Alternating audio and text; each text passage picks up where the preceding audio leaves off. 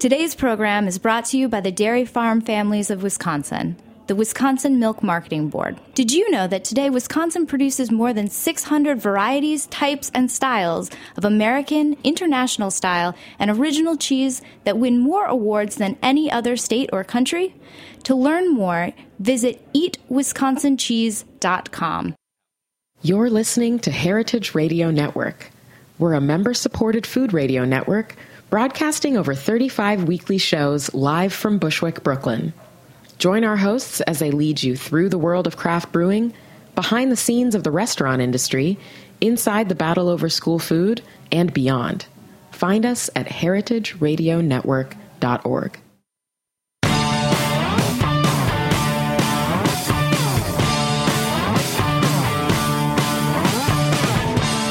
Welcome to the Front Burner with Jimmy and Andrew, where we serve a weekly menu of industry commentary based on what the market has to offer. I'm Andrew Friedman from Toqueland.com. I'm Jimmy Bradley from the Red Cat. You are probably listening to this show sometime in the late winter or early spring of 2017. We're not quite sure when it will air, but we had an opportunity to pre-record an episode with someone we've wanted to have on the show. I guess probably Jimmy since we created the show. Day one, inspiration. And that guest is the legendary chef Jonathan Waxman. Jonathan, thanks for being here today. Uh, thank you, Andrew. You know, legend means you're probably dead, by the way, just so you know. Living Uh, legend Jonathan Waxman. Dear friend, culinary icon, and cantankerous gentleman. I'm not going to say celebrity chef. We got to do better than that. That would just be sad. Well, yeah, there is there is there is something to be said for for celebrity. Um, but the, in the, in the days of Trump, it's let's you know let's change that that word, shall we? So uh, I'm sure every you know 95 percent of our listeners know who Jonathan is, but Jonathan, of course, is with Barbuto Restaurant in New York. Uh, is, is and has been involved with some other projects around the country, places like Nashville, Atlanta, San Francisco. Uh, in the past, of course, um, was the chef at Michael's in Santa Monica during a very important time that we'll talk about in a little bit. Uh, worked at Chez Panisse prior to that, and then um, among other pre-Barbuto projects was a, another very important restaurant, uh, uh, the original Jams, which opened in 1984 in New York City. And uh, we'll talk about all that in a little bit. Uh, but you know, Jonathan, what we we'd really love to, since um, you know this is a national show, although we're here in in Brooklyn. Um, you know, it seems Jimmy and I were talking about. Uh, you have a very well defined style. Uh, it, it seems uh, to have been um, solidified for a long time. I, you know, when I think about your food, you're one of a handful of chefs, and I hope you take this as a compliment because I mean it that way. You know, you remind it reminds me a little bit of the way uh, Clint Eastwood makes movies. You know, it's very it's very self assured.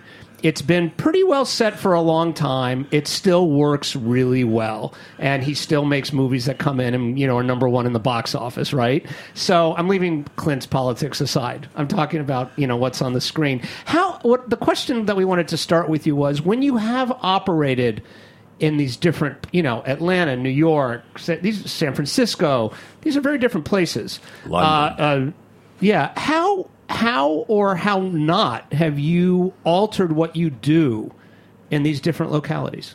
Well, thanks to the high praise with Clint Eastwood. Um, you know, I, I don't know if I could ever live up to that, but thank you, Andrew. Um, you know, I think the most difficult thing um, is cultural. Um, I think that it. I have obviously a very predetermined idea about how to cook, right? So you go to a, another place, um, like London, for instance, and you have your vision of what you want to make, then you go to the market and look at what they have, and even if it's the same chicken that you that you want to serve, you realize it's totally different. It's raised differently. It looks different. It um, doesn't cook the same way, and I think that's the the hardest part right there are the ingredient differences. The second part is you know your staff. Your staff is entirely um, not the people that you're used to. You know, when, in New York, there's a certain type of individual that comes to work in a restaurant. Um, I'm not defining them specifically, but there's a certain sensibility and a certain communication that happens in New York that is pretty definable. You're talking about a certain culture of the kitchen in New York City. Exactly. It's not just the kitchen; it's the whole restaurant. You know, it's how everybody talks to each other. Um, I think that uh, it's that undefinable sort of, you know, uh, mutual trust. I think of individuals in the restaurant, whether it's a waiter or a front of the house or you know, a sommelier or uh, a line cook or a dishwasher. There's a certain sensibility that. So it reminds me of you know why um, Brazil is like a, this hom- homogeneous uh, entity. Everybody listens to the same music. It's really the same culture. Some people rich, some people poor, but it's the same culture, and that's the way it is in New York. Everybody has a sort of a similar sensibility about how a restaurant works, and whether you work, it doesn't matter about the genre of the restaurant. It really is the type of, you know, that there, there's a there's a New York style. So you take that New York style and you and you throw it into San Francisco, and and people look at you cross-eyed because that's not how we operate in San Francisco. We do things differently. Can you give a just a small example of the kind of thing you're talking about? Well, I think you know that uh, in San Francisco, for instance, you know the, the minimum wage is, is it's it's going to be fifteen dollars, I think, in July an hour, and I'm a huge fan of livable wage. I think it's super important. If somebody makes ten dollars an hour and, and make you know grosses four hundred dollars a week, you can't live in San Francisco. You just can't do it. It's impossible.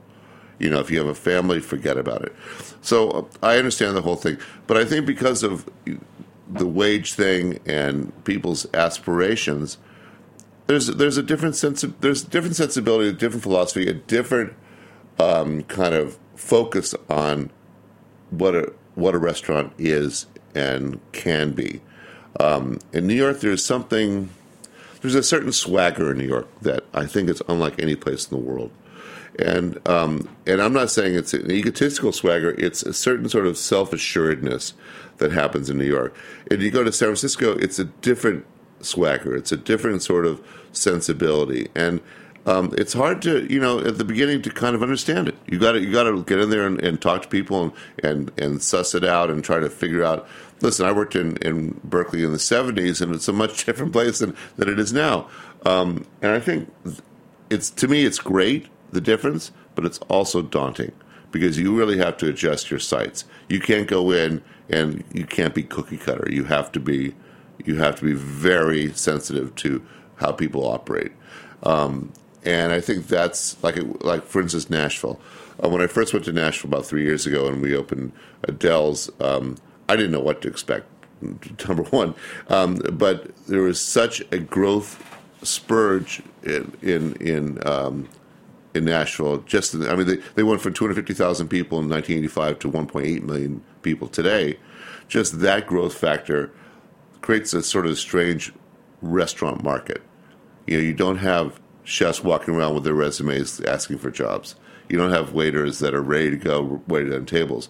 You, know, you have to create those positions. You have to you have to nurture them. You have to educate people to get to that thing. And that's this, that's great thing about about Nashville that you know people are eager to learn, but you can't expect it to be New York. If you do, you're just going to die. So all these things that you're describing are, uh, I guess, those would influence how you get it done, right? So in terms of what you what you cook, right? It seems like you don't really try, like you don't try to second guess yourself when you go into a new city. You you kind of do what you do. You might be influenced by the product. Uh, you might be influenced by uh, the staff, but you don't try to sort of um, tinker with what you would naturally do to try to fit some preconceived notion of what Nashville wants or what another city. Well, Andrew, I'm just too old to change my ways. let's just let's just face that. Uh, secondarily, you know, I think that. Um, when you go to a place, I hope that didn't, I didn't mean that in a critical way. By the way, no, no, no, no. I think it, I, am not not taking in, in, that way whatsoever. I think you know, number one, when you go to when I went first to Nashville, I ate a lot of different restaurants and see looked at what other people were doing and see what they were serving and what people were eating. And that's that's a way of doing your due diligence. Then you talk to the chefs and you get an idea about who the good purveyors are, and you go try to find the farmers and, and do all that stuff.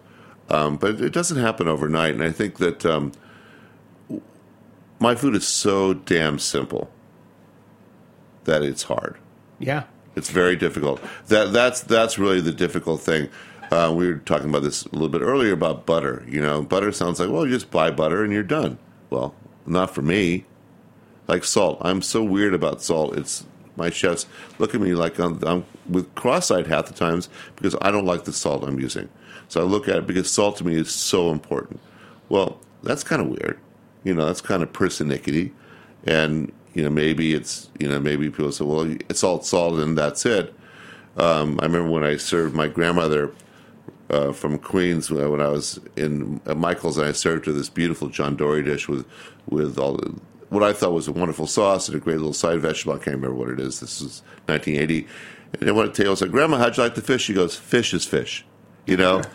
and I think there's a certain mentality about that. You know, like if you service, but you buy a New York steak and you grill it and you, and you serve it. Well, for me, that's the. I think when I was at Chez Panisse, one thing that Alice really drove into my head was you really have to taste things, and you have to understand what things taste like, and no two pieces of meat, no two vegetables, no two two olive oils taste the same. When she said thing, when you say things, you're talking about the individual, the building blocks, the ingredients. The ingredients that you know that you know one artichoke does not resemble another one. Everything's different, and I think that's the hardest part about being a chef.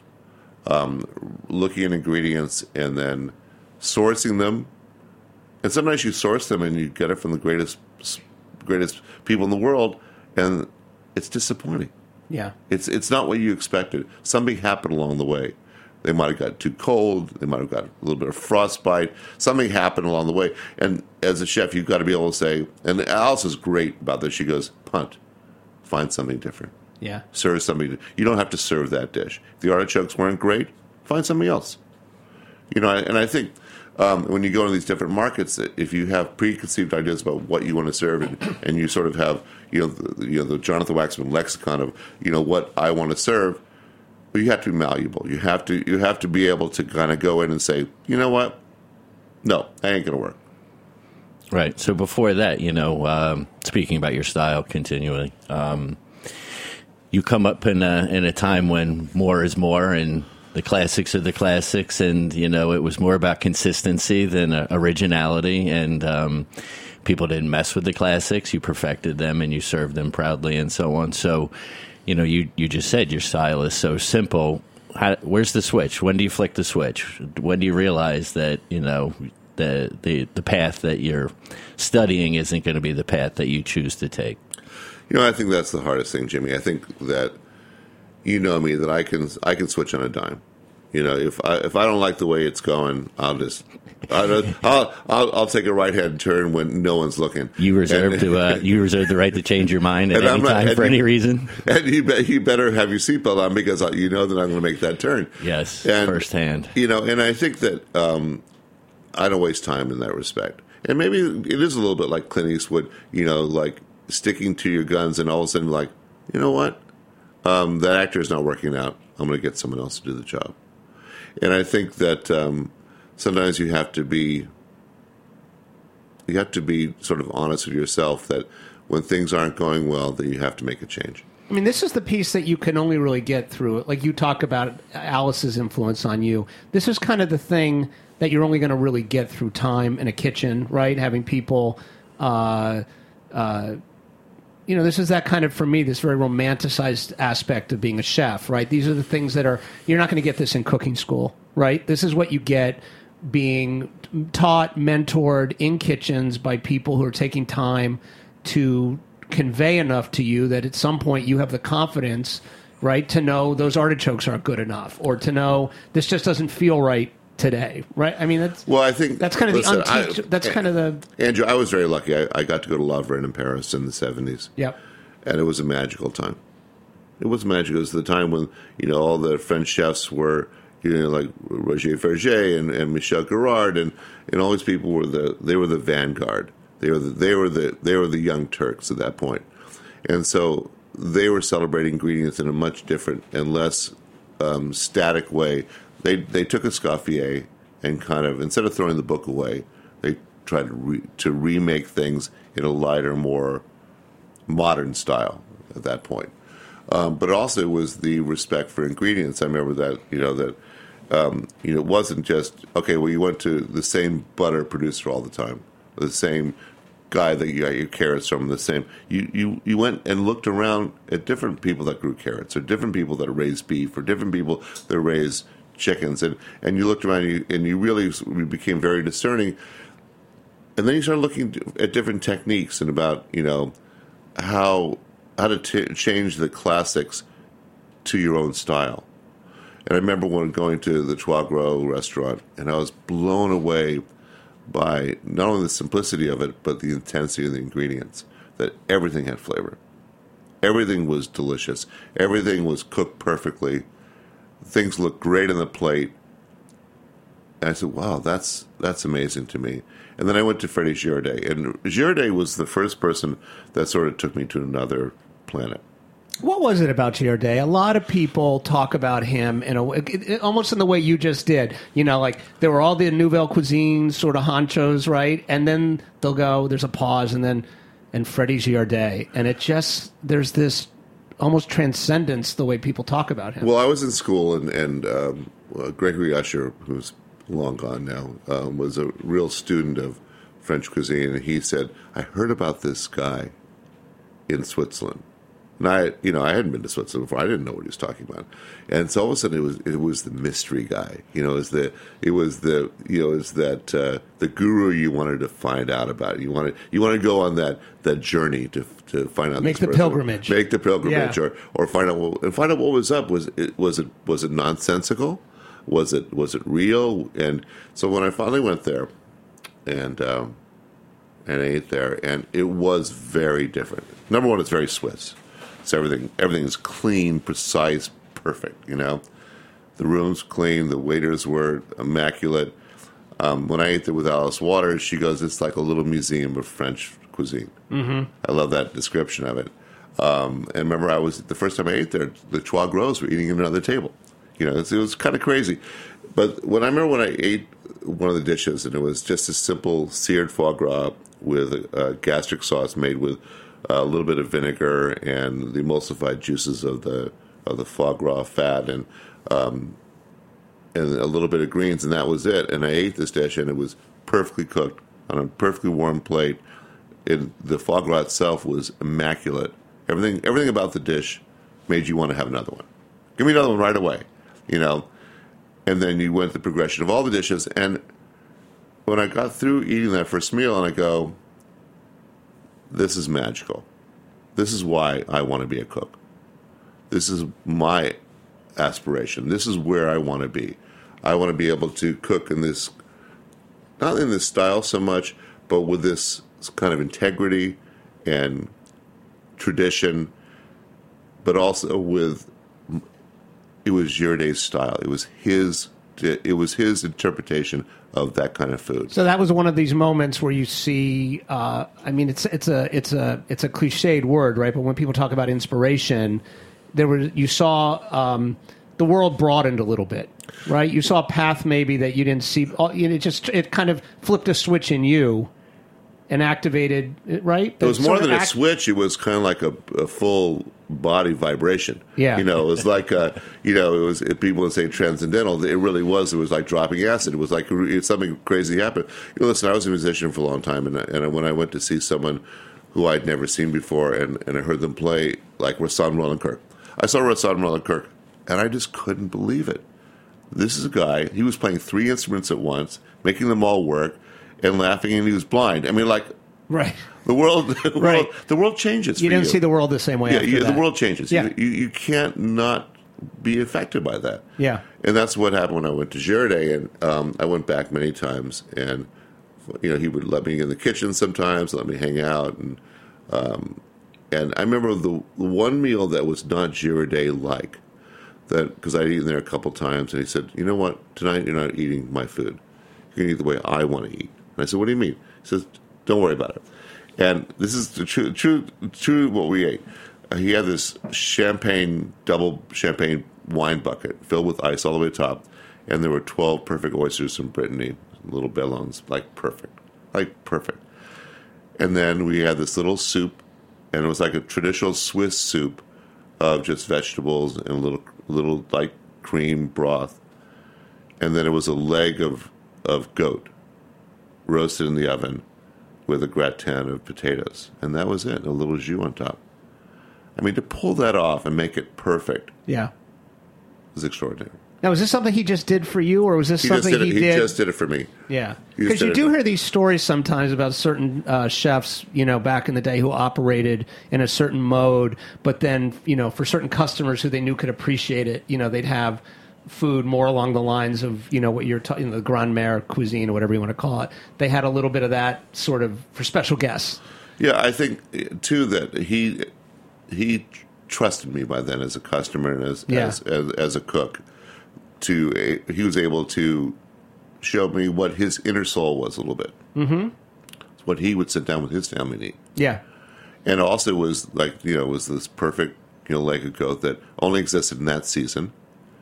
And it wasn't it was he wasn't tour de force kind of things. It was it was a a precisional type of thing that came really from his heart Yeah. and his stomach. Yeah. that's what he he wanted. I could tell he wanted to sit down at the table and have a glass of wine with us, um, and I think that was really kind of pivotal f- for me. Great. Um, you you're sort of known um, for a long time as. Uh, I mean, obviously, you, you play the uh, mentor role to a lot of people. Um, you know, uh, this is not this is information that's been out there. It may not be that well known. I mean, you've connected a lot of people up with opportunities. Um, you put Thomas Keller onto the French Laundry space uh, in Yountville when you that restaurant was for sale when Thomas was down in Los Angeles. Um, you connected Alfred Portale up with a job at a then failing restaurant called the Gotham Bar and Grill, which was about to be sold. Uh, wh- where does that come from for you? Where does that sort of instinct to uh, be a connector, to to be a mentor? I mean, you came into this industry at a time. I mean, that's sort of maybe again, that's maybe a bit of a cliche now to talk in these terms, but you came into this industry at a time when this industry for Americans was being created in this country. Um, so, Yeah, how I- did you? What made you want to be that person to people, and how did that become part of uh, just who you are? Well, I think it's a Jewish thing. That's so funny because I privately believe that, but I would not have said it out loud. And I think you know it is a Jewish culture thing where you just you do everything you can in an altruistic fashion. That's just important. Okay. You know that you help people out regardless of you know how you might you might not even like that person, but that person is in need, and you know that um, whatever. It, it, but it's it's much more than that. I think um, you know. Listen, I love my business, but when I first got back from France and I started cooking at Domaine Chandon, and I realized that um, there weren't a lot of people like me. And it's sort of like the whole Johnny Appleseed thing, where you have to start planting planting seeds everywhere. I realized that you know that I had to really help create more cooks, more restaurant managers, more sommeliers. I had to help with that help with that production of people because we're not. I, I felt really felt that the industry was going to grow exponentially, which it has. I didn't know why I was going to do that, but I, I, I had a strong feeling that it would. I thought people that people would really want to, you know, be that way. And you know, I think at the end of the day, um, I love seeing people connected.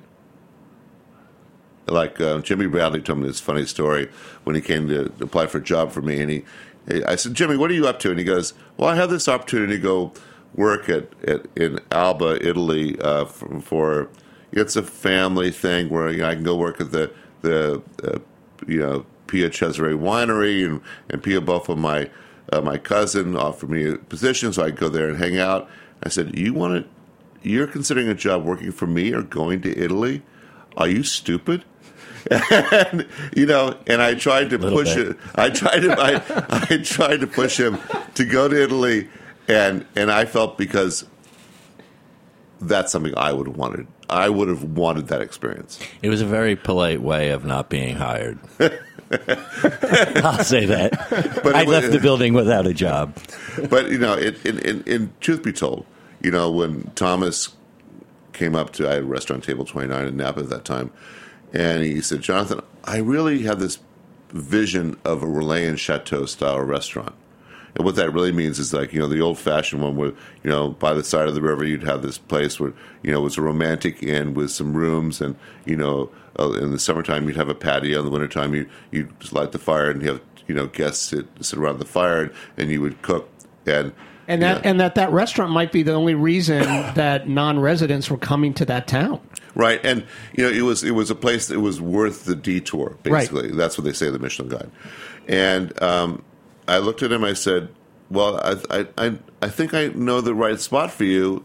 Um, let's go." So I he, I hopped in my Alfa Romeo with him, drove him up to the French Laundry, and we knocked on the door. And and and uh, I think Sally Schmidt was there that day. I don't. I actually don't remember the details. And you know, you could just see Thomas just fell in love he just says, "This is me. This is exactly what I'm looking for." You know, the romantic 1890s or 1880s, you know, stone building on the side of the road in this quaint little town in Napa. I remember it was like a spring day and the sun was coming out and, you know, there was mustard in the field and you could just see that he was walking on air. And I said, there is one problem with this place. He goes, tell me. I said, it's $1.5 million. And at that time, in 1991, 92, was a lot of it was a lot of money. Yeah. And he looked at me, he goes, "I'm going to make it happen," and he did. Yeah. I took mean, him, it, took him a it, long it took, time. It took him a long time, Yeah. and you know, but he he you know, if you know Thomas well, you know that he's not going to take no for an answer, and he's gonna he's going to get it done, and he got it done, and look look what's happened. You know, um, he did get Laura Cunningham in the deal. I sort of pass it on to him, um, and uh, uh, his. Uh, Maître D, who's still there, you know, it's kind of funny, um, but I I love seeing that connectivity. I think, you know that uh, you know how the the industry grows because we're all connected. right. You know, Jim and I laugh at sometimes when we say, you know, what connects cooks really is that we all speak cooking. That's our language. You know, if if the worst the worst thing happened, all my restaurants closed, and I went bankrupt, and, and my wife kicked me out of the house, and my kids, you know, turned their back on me, I would take my little knife roll and go to the Maldive Islands and and and and, and cook. Yeah, like we were we were recently in Italy, and when we arrived back, I forget where we were, but a couple people were saying, you know, how was it? What do you do? What's this? How do you do that? La la la, and you know, one of the the things that just kept coming back is, um, well, what we do is when we do, you know, trips like this is we eat, we drink. And we talk about eating and drinking. our, Right. Some of our three favorite things to do. So Yeah. Jonathan says, you know, that's that's talking cook, but you know, it's uh, Well, it's also sharing is it, stories. Is it not? I mean, it's also that bond is you guys are kind of in your own. I mean, cooks and chefs, you're in your own. You're on your own schedule. You're on a different schedule from most of the, most people. You're you're uh, in a different work environment than most people. Um, it it really is this sort of parallel universe that exists, you know, right in our midst. We can all see it. You go to a restaurant, especially with all the open kitchens that exist today. But there, it's the life, is it not? Like it, it is the rhythm of that life. I think um, that Yeah. is that sort of you guys. Uh, you know, I think cooks and chefs understand each other in a way that it's almost impossible to if you haven't There, done that. there's Andrew. I think what it, what it comes down to is trust, and, and going back to this whole like when I was at La Red and, and going having all these great you know French instructors, and they were amazing. Um, and you know when you get out in the real world, the fantasy part when I was at school stayed with me. In other words, the the romance, the the history of food that I learned in school, that was as important as learning how to cook. And I think when you take the you know the, the history of what food is and, and how it's evolved and, and now we're we're at a, a much more rapid and furious pace, the world has shrunk culinary wise. I mean, it's it's really become a dense a dense uh, society of food. Um, I think that um, I always hark back to you know you know what was it like in the 30s? What was it like in the 50s? You know what you know what might have been like. I love like watching Downton Abbey and looking at the kitchen seats. I Yeah, love that, yeah. I, and I love the people that are taking the time in these in these you know movies these days to show what cooking was like in a different era and how it's evolved or not evolved. You know how it's sort of maybe sort of we've taken sort of shortcuts, and, and we should think about that. And maybe we we shouldn't do the shortcuts.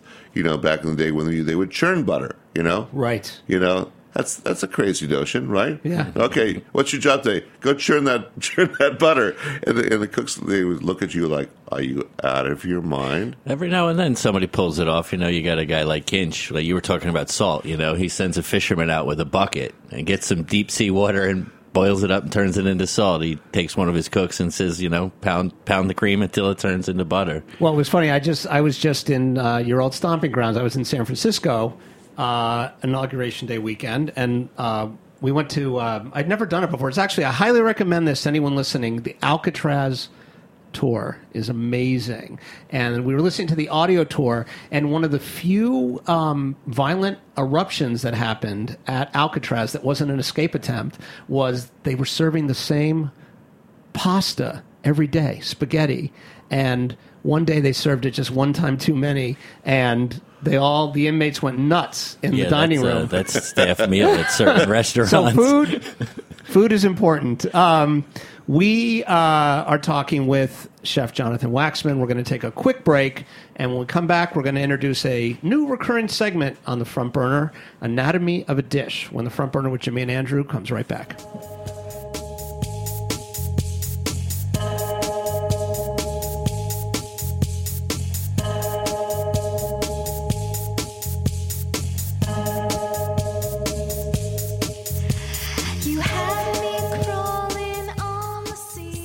Today's program is brought to you by the Wisconsin Milk Marketing Board.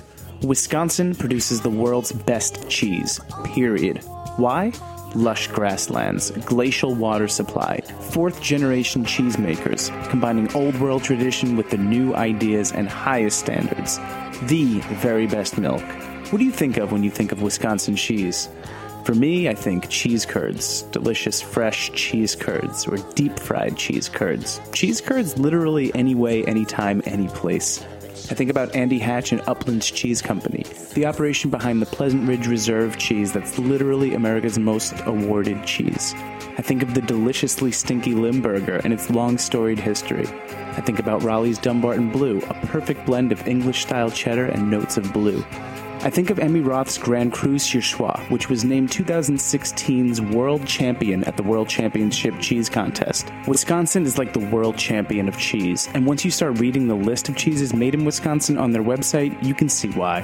The Wisconsin Milk Marketing Board is a nonprofit organization funded entirely by Wisconsin's dairy farm families.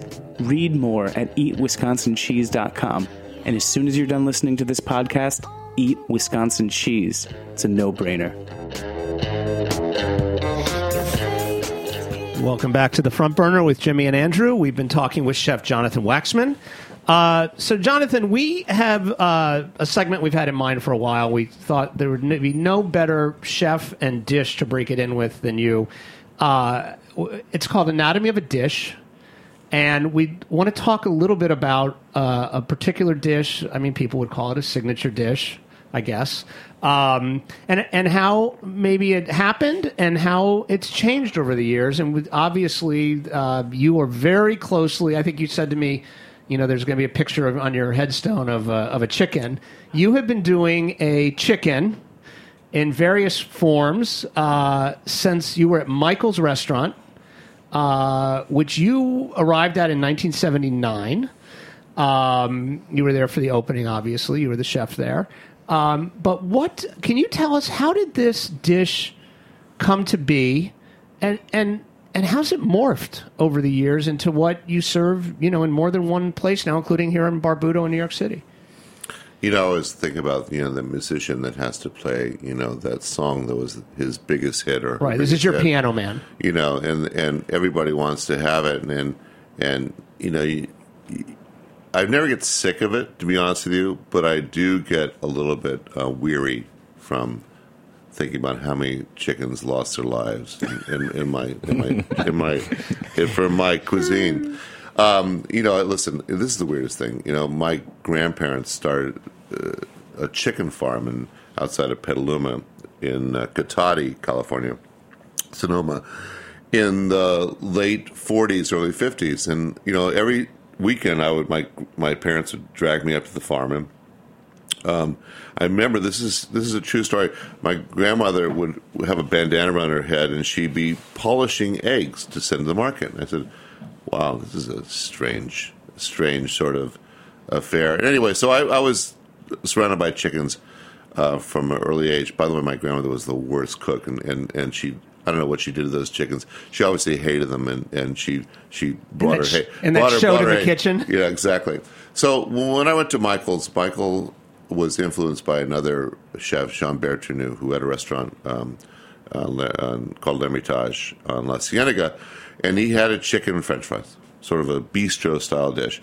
And Jean was an amazing guy, and he was sort of the he was a direct connection to the, you know Michel Guérard and those people in France, and that were that I had you know had been admiring when I was in France, and um, so this is sort of, sort of his take on a sort of a something a, a classic bistro dish, but he. He in the in the California style. He, I think he roasted it. I can't remember, and he served it with sort of a, a matchstick style potatoes. So Michael goes, "Look, we're gonna we're gonna sort of do a riff on that and do the, sort of the same thing. So we got these nice chickens. I can't remember where they were from, and uh, we boned them out completely. And then because the center of Michael's cuisine w- became the grill, I don't know how that really evolved into that. I cooked everything on the grill in those days. Uh, we started cook, grilling the chickens and serving them with these frozen French fries and a tarragon butter and watercress and and so I must have served a ton of those when I was at Michael's. So when I opened up Jams in '84, I decided, well, you know, people like that dish, so I'll, I'll do my own version of it. And Larry Forgione had um, given ten thousand dollars to this guy to uh, raise chickens in upstate New York, and put in and Paul Keyser. And Larry goes, "The chickens are ready now." I said, "What does that mean?" He said, "Well, I'll send you some." And they were like the most magnificent birds you've ever seen, and um, they cost 15 bucks back then. So you can imagine that, you know, how, how much love went into these birds. And they they were huge. They would come in, they had amazing subcutaneous fat and everything. Anyway, so I started cooking them. I boned them out the same way I did at Michael's, but I started cooking them on a charcoal grill, real fire.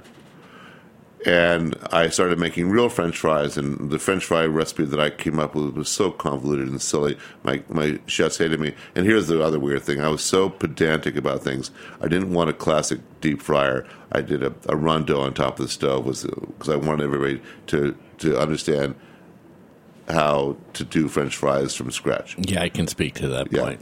now, when you say on top of the stove, you mean you, you put the rondo on the grill? No, on the stove. On the On the, stove. on the stove. On the range, Yeah. yeah. on the range, and you know, it was just my way of just being, you know, kind of a dick. Um, but it, it- but the result was um, was pretty magnificent, and people seemed to really enjoy it. The chickens were amazing, and I remember this funny story when I right before the restaurant was opening. Um, Jim Nassikas from the Stanford Court Hotel and uh, Danny Kaye came in for a pre-opening luncheon.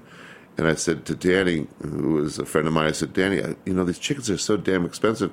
I want to charge 23 bucks for them. And that time was. That was scandalous. I mean, people still talk about how expensive that dish And, was. and um, he goes, Jonathan, rents are high in New York. Fuck them. Still But isn't that also- true and, uh, you know, and I'll tell you, Dan, Danny Kaye gave me the confidence, honestly, just to move forward. It was it, one of the things. He was the most brilliant person I've ever met, but he's the funniest guy, and he just he just gave me the the, the sensibility that you know what, go with your gut. You know, do do what the right thing. Anyway, so that that became a real sort of a signature dish, so to speak. Um, Gael Greene got it wrong. She said it was roasted when it was really grilled. Um, anyway, so roll forward to today's time. And When I opened Barbuto, I um, I wanted to do it differently, and I was uh, number one. I wanted to be more simplistic. So I took these beautiful birds, actually not from Paul Keyser anymore, but they're from Lancaster County, and we took these really great birds. And I decided, why am I taking the bones out? And all my all my chef friends go, "Oh, people never eat chicken on the bone." That's what they do it all the time. That's how you eat it at home. So I decided As the just- Colonel served. So I just cut cut the chicken in half, you know, took out the backbone, and served the chicken. And here's the goofy part of it: it's sort of half grilled and half roasted. Depends on the mood, the moment, the chef. Uh, as long as it comes to the the most important thing, guys, is that it has to be basted. Basting is everything, and even to this day, some of my chefs don't get the basting part. they sort of half baste it, or they get lazy and they baste baste it for a second. But basting is everything, and the basting part, you know, creates that when the subcutaneous fat starts boiling underneath the skin and creates that crispy, beautiful skin. And everybody goes, "Do you do you season them beforehand? Do you uh, do you brine them?" I don't do any of that stuff. We just salt and pepper them Right. And put them on the grill and then the oven. And well, here's another important part of it: it, it has to be they have to rest, and also it's the size of the chicken. You know, gone through so many permutations of what how big the bird should be, and it has to be about three point seven five pounds. Right. That's kind of that's kind of the sweet spot. to me, you know, this is a the, the moral of this story is kind of attention to detail. You know, uh, you, you change it however you want to change it, uh, but really it goes back to you looking at it and saying this is this is perfect. This is how I want it or not. So.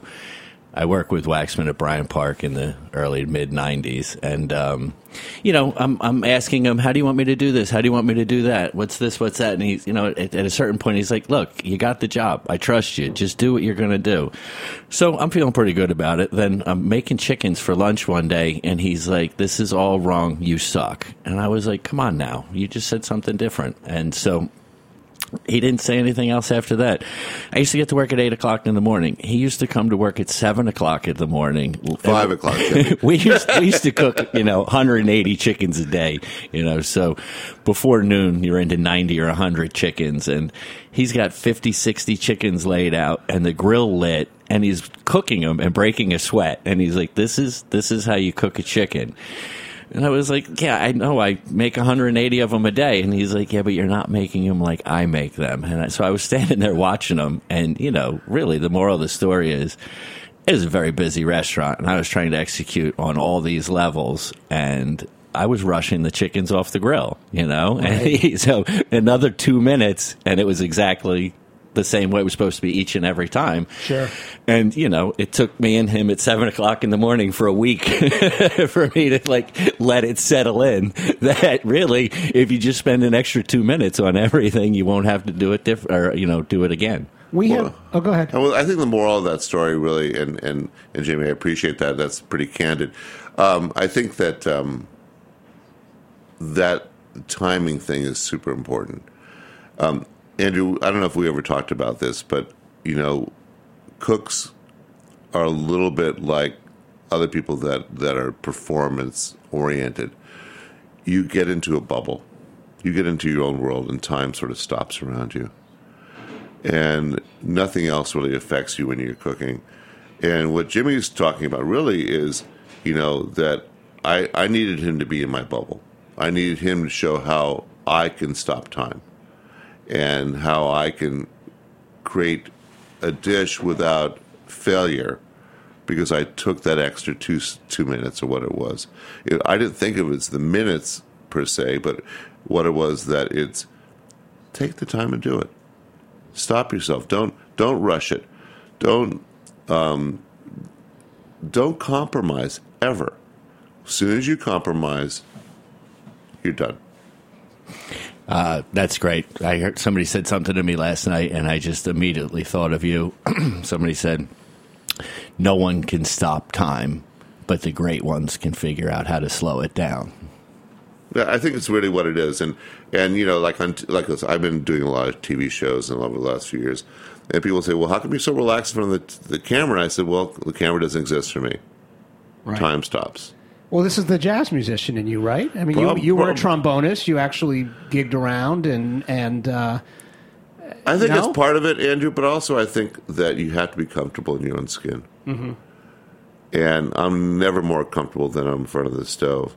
I just did a, a thing in, in Las Vegas for a Spotify um, convention and for the CES, and, and I was on stage, and you know, afterwards the, the the host goes, "How can you talk, tell jokes, and cook at the same time?" right. You know, and I didn't think about that, but it, it you know, You're flowing. you're you're Yeah. in, you're in your own zone. Yeah.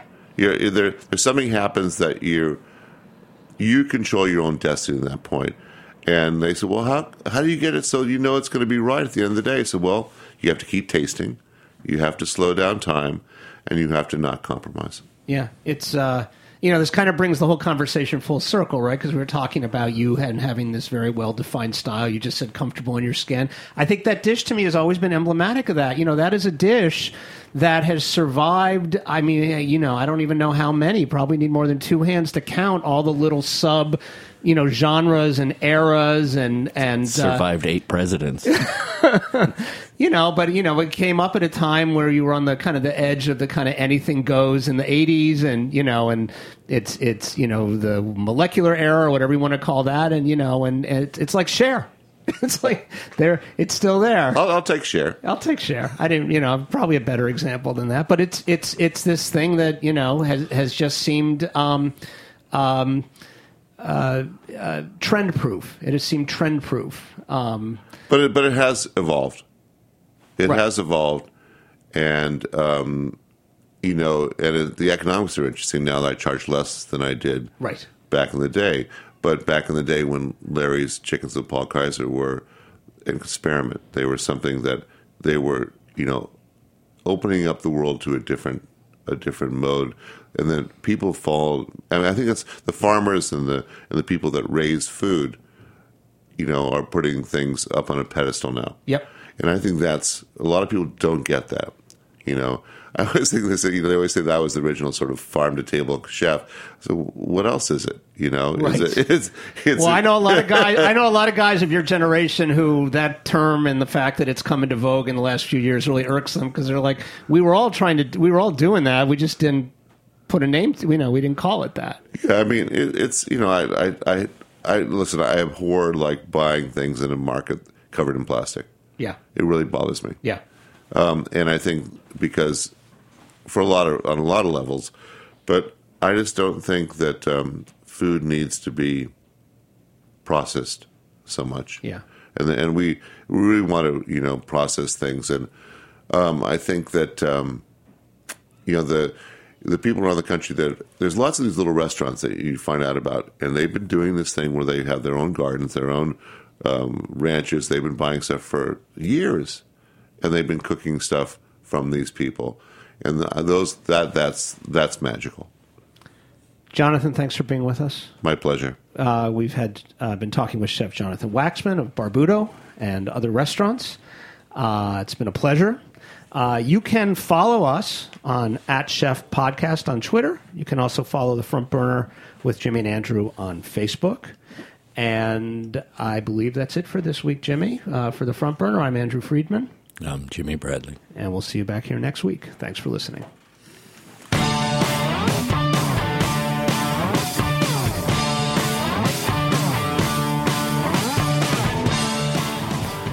Thanks for listening to Heritage Radio Network, food radio supported by you. For our freshest content and to hear about exclusive events, subscribe to our newsletter. Enter your email at the bottom of our website, heritageradionetwork.org. Connect with us on Facebook, Instagram, and Twitter at heritage underscore radio. Heritage Radio Network is a nonprofit organization driving conversations to make the world a better, fairer, more delicious place. And we couldn't do it without support from listeners like you. Want to be a part of the food world's most innovative community? Rate the shows you like, tell your friends, and please join our community by becoming a member. Just click on the beating heart at the top right of our homepage. Thanks for listening.